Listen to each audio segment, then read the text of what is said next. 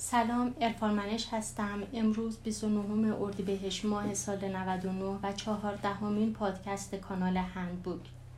یکی از موضوعاتی که ناظرین باید در نظارت به اون توجه کنن اینه که باید تجهیزات بازار رو بشناسن که در این پادکست چند از قوطی های کلید و پریز متداول رو مورد بررسی قرار میدیم.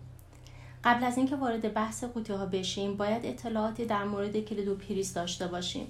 سه مدل کلی در کلید و پریز وجود داره. مدل اول قاب چند خانه مانند یک خانه دو خانه تا پنج خانه. مدل دوم مدل سیستما. قاب دور برای پریز و کلید وجود نداره و یک قاب کلی برای پریز و کلید اجرا میشه.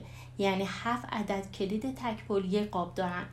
مدل رایج بعدی مدل های تکیه هر برند.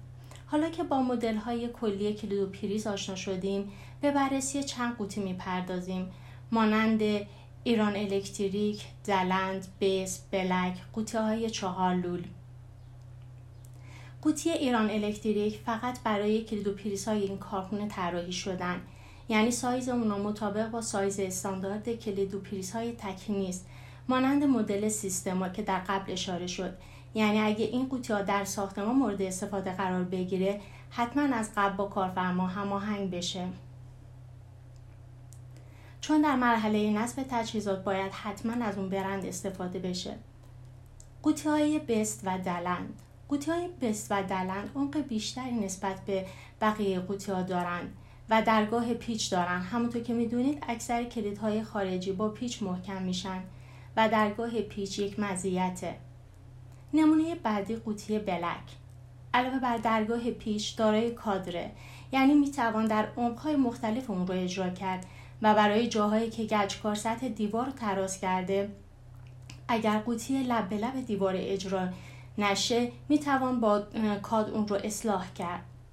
آخرین نمونه این پادکست قوطی چهارلول این قوطی ها در رنگ های مختلف وجود دارند ولی به دلیل خصوص بودن استاندارد نیستن و عمقشون هم برای ترمینال زدن یا کانکتور زدن کافی نیست.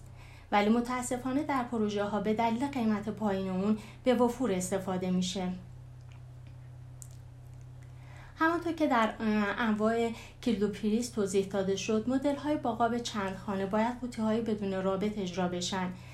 و باید به این نکته توجه داشت که برندها در تعداد قوطی های بدون رابط محدودیت دارند یعنی یک برند هم در رنگ های مختلف متفاوته.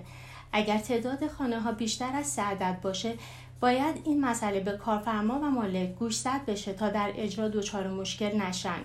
پس همونطور که توضیح دادم تنها مسلط بودن بر مقررات ملی کافی نیست و شناخت انواع تجهیزات موجود در بازار مهمه. ممنون از توجهتون.